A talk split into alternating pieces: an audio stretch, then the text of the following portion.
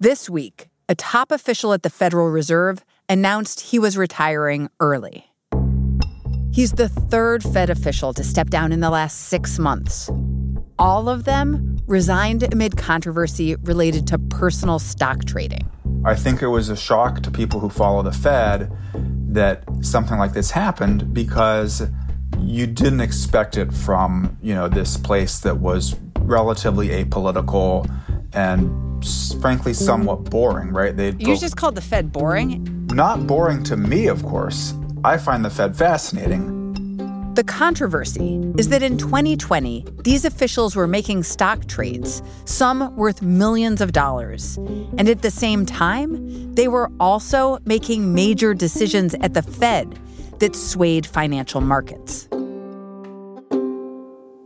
It's one of the more serious reputational crises that the Fed has experienced in a long, long time. It gives critics of the institution something they can point to and say, see, these people are not acting in our best interest. They're acting in their own interest. Welcome to The Journal, our show about money, business, and power. I'm Kate Linebaugh. It's Friday, January 14th.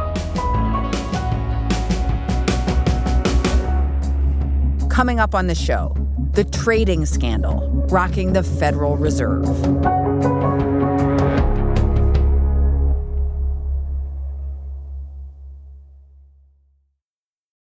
This episode is brought to you by ServiceNow, the AI platform for business transformation. AI is only as powerful as the platform it's built into. Enter ServiceNow. It puts AI to work for people, for employees, for developers, and even your customers, removing frustration and supercharging productivity. On our intelligent platform, AI isn't just a promise, it's happening today. That's why the world works with ServiceNow. Tap the banner to learn more or visit servicenow.com slash AI for people.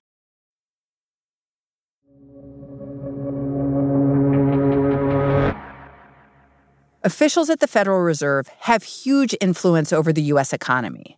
So the Fed has rules to ensure their financial dealings are beyond reproach. For instance, Fed officials can't trade stocks before policy announcements, and they're restricted from owning stocks in banks. There's also broader guidelines that officials should follow. There's a two page code of conduct that the Fed adopted. They first adopted it in 1970 for example, it says that officials should carefully avoid engaging in any financial transactions, the timing of which could create the appearance of acting on inside information concerning Federal Reserve deliberations and actions. So the statement basically says be careful, right? Don't do anything that would reflect poorly on the institution. So, you know, it's about the spirit and not just the letter Fed officials are allowed to put their money in stocks, bonds, and other investments, and many of them do. But top officials have to publicly disclose their financial transactions. And normally, these disclosures don't get very much attention. But last year was different. That's because those disclosures covered financial transactions that Fed officials had made in 2020, which was the year when the Fed really pulled out all the stops to prevent a complete financial catastrophe. They backstopped the corporate bond market, which they had never done before. I think it may be the most unprecedented effective monetary policy that I've ever seen. They purchased a massive number of Treasury securities and mortgage backed securities. In a year when the Fed was making major market interventions, these disclosures showed that Fed officials were also buying and selling stocks and bonds for themselves. On September 7th, the Wall Street Journal ran a story about trades made by the president of the Dallas Fed, Robert Kaplan. The president of the Dallas Fed, Robert Kaplan, was found to have been trading perhaps extensively. We still don't know just how much, but Kaplan disclosed transactions of between one and five million dollars for stocks like Johnson Johnson, Verizon, Apple, Marathon. You know, there were energy oil stocks here. Some people thought that was a huge problem because the Dallas Fed is sort of seen as the point bank on the energy sector.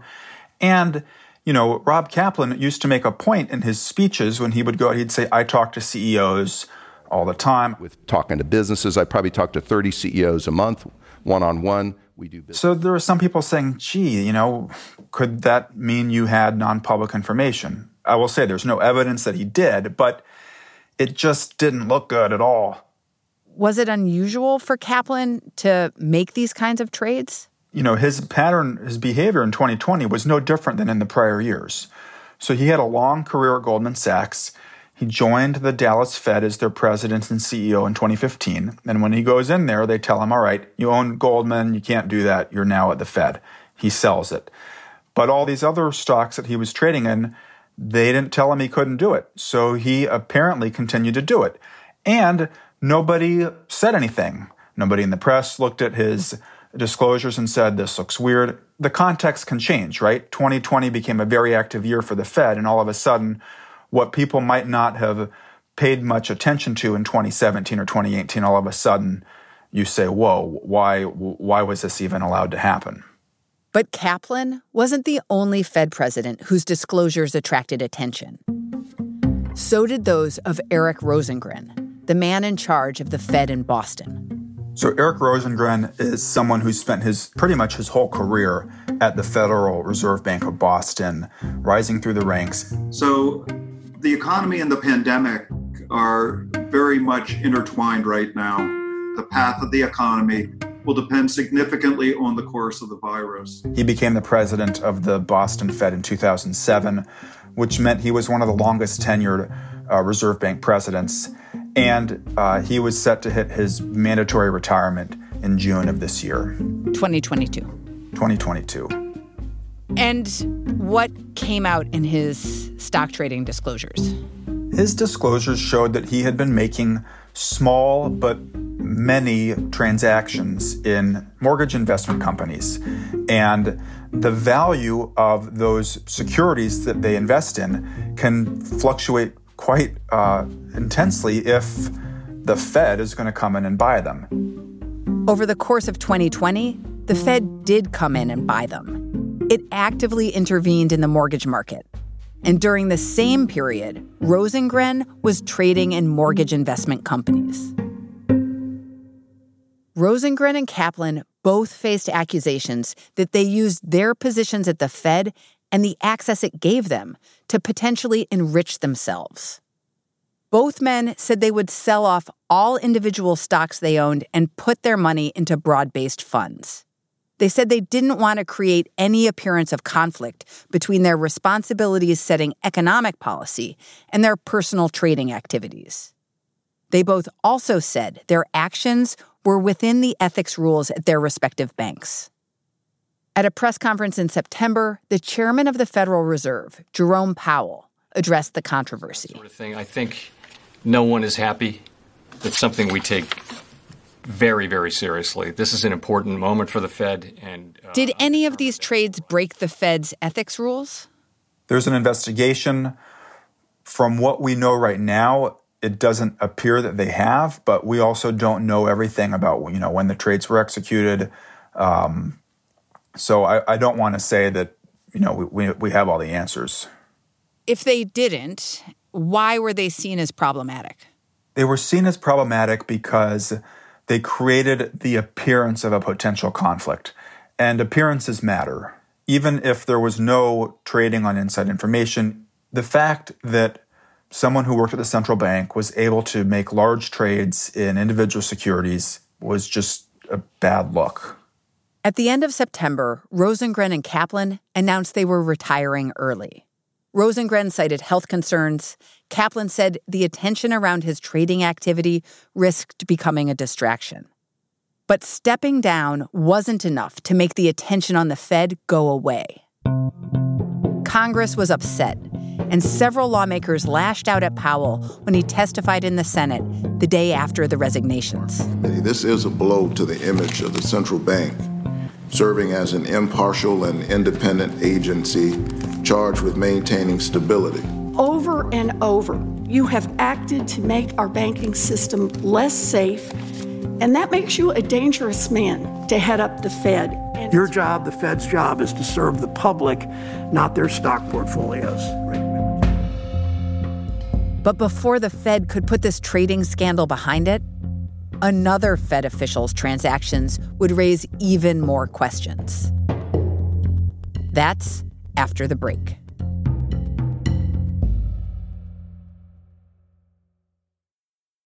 This episode is brought to you by Indeed. We're driven by the search for better, but when it comes to hiring, the best way to search for a candidate isn't to search at all. Don't search, match with Indeed. Use Indeed for scheduling, screening, and messaging so you can connect with candidates faster. Listeners of this show will get a $75 sponsored job credit to get your jobs more visibility at Indeed.com slash journal. Terms and conditions apply. This episode is brought to you by Walmart. Walmart is committed to helping associates live better. As one of the first companies to remove college degree requirements from the majority of their roles, Walmart is creating opportunities for associates to build careers based on their real life experiences. In fact, the company is investing over $1 billion in career driven training and development programs. Learn why it pays to work at Walmart at walmart.com/slash skills first.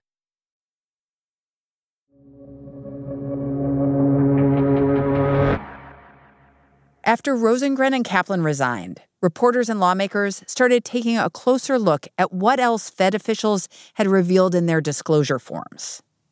So, after the whole brouhaha over Kaplan and Rosengren, people began to start to look at other activities, things that I think might not have garnered nearly as much attention. Now people are going through them with a fine tooth comb. And one top official got noticed Richard Clarida, a well known economist who has served as the vice chair at the Fed since 2018. And what does it mean to be the vice chair of the Federal Reserve? That's a good question. You're sort of like the vice president of the US. You're there as a top advisor. Being Fed chair can be a lonely job. And so the vice chair is there usually to provide advice on monetary policy. And, you know, Rich Clarida certainly did that Clarida's disclosures showed activity on two days in 2020. One of those days was in August and wasn't particularly noteworthy. But the other transactions occurred on February 27, 2020, which is an important date because this is the week in which markets really begin to take seriously the idea that there's going to be a disruptive pandemic and stock markets begin to slide. And on February 28th, on a Friday afternoon, Powell puts out a statement saying, you know, the Fed's prepared to act. I can read you the full statement here, which says the fundamentals of the U.S. economy remain strong. However, the coronavirus poses evolving risk to the outlook. Uh, he basically says our eyes are open, we see what's happening, and we'll cut interest rates if we have to. So people begin to say, well, gee, why was Rich Clarida moving money around on February 27th? He sold a couple of stock funds and he bought a bond fund. People began to wonder, well, you know, did you know anything? Did he know anything about this statement that was coming the next day when he made these trades? Senator Elizabeth Warren puts out a statement saying that there's a culture of corruption at the Fed. These three officials now, she's raising a lot of questions. She wants the SEC to investigate. Attention died down after Clarida explained he was rebalancing his portfolio and the trades were planned in advance. In a speech last fall, while he didn't specifically address his transactions, Clarida defended his track record as a Fed official. And I've always acquitted myself honorably and with integrity and with respect to the obligations of public service.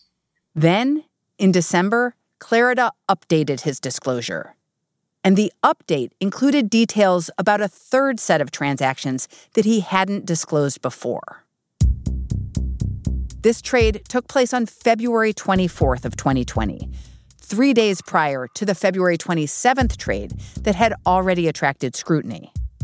It turns out that Clarida had sold at least a million dollars of a particular fund on the 24th. And then he repurchased the same fund just 3 days later.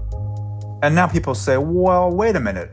You'd said you'd given us the impression this was a pre planned rebalancing of your portfolio, but he actually sold one of the exchange traded funds on February 24th that he would purchase uh, three days later. And these are large amounts. This particular transaction was for at least a million dollars. And so now it's just raising all, all sorts of questions. So, why does this look bad for Clarida? Because he doesn't actually make transactions very often. And then, you know, here are two transactions right before some kind of policy announcement. Clarida's office has said he made inadvertent errors. But within days, Clarida made an announcement. The Federal Reserve Board's vice chair, Richard Clarida, is resigning Friday, two weeks before his term ends. He has been facing scrutiny over his financial transactions during the onset of the COVID pandemic. An earlier than anticipated exit by the Fed's second in command. Today was Clarida's last day at the Fed. In response to the controversy, last fall, the Fed announced an overhaul of its ethics rules for top officials. Going forward, Fed officials won't be allowed to own individual company stocks. They have to stick to buying funds that include stock from lots of different companies. And officials can't just trade those funds whenever they want. Sales or purchases of these broad based funds have to be pre approved and they have to be pre-scheduled. You can't do them for 45 days. So you say, I want to sell this mutual fund and it can't happen for 45 days. And what that does is it minimizes the appearance that you could be timing the market because 45 days is a long enough time that it would be very difficult to try to time anything. Do these new rules address the criticism? Short of saying that you can't, you know, invest or own anything other than cash, you know, the, the good governance sort of ethics experts that I've spoken to say, yes, these rules do the job. They should protect the Fed from having to face these questions going forward.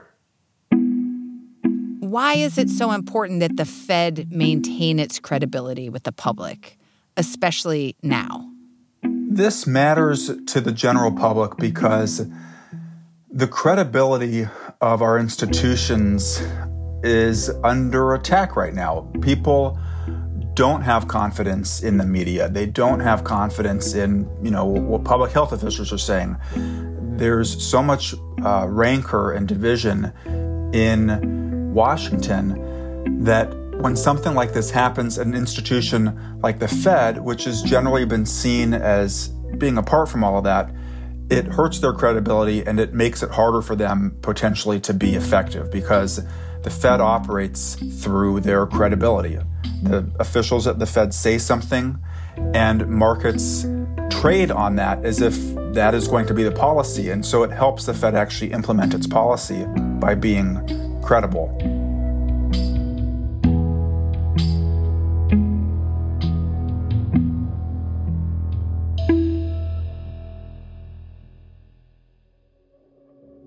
That's all for today, Friday, January 14th. The Journal is a co production of Gimlet and the Wall Street Journal. Additional reporting in this episode by Michael Derby. Your hosts are Ryan Knutson and me, Kate Linebaugh. The show's produced by Annie Baxter, Catherine Brewer, Pia Gadkari, Rachel Humphreys, Brendan Klinkenberg, Matt Kwong, Annie Minoff, Laura Morris, Afif Nasuli, Enrique Perez de la Rosa, Sarah Platt, Alan Rodriguez Espinosa, Willa Rubin, Kayla Stokes, and Annie Rose Strasser, with help from Marilyn Fletcher. Our engineers are Griffin Tanner and Nathan Singapak. Our theme music is by So Wylie. Additional music this week from Bobby Lord, Catherine Anderson, Emma Munger, Peter Leonard, So Wylie, and Blue Dot Sessions. Fact checking by Nicole Pasulka.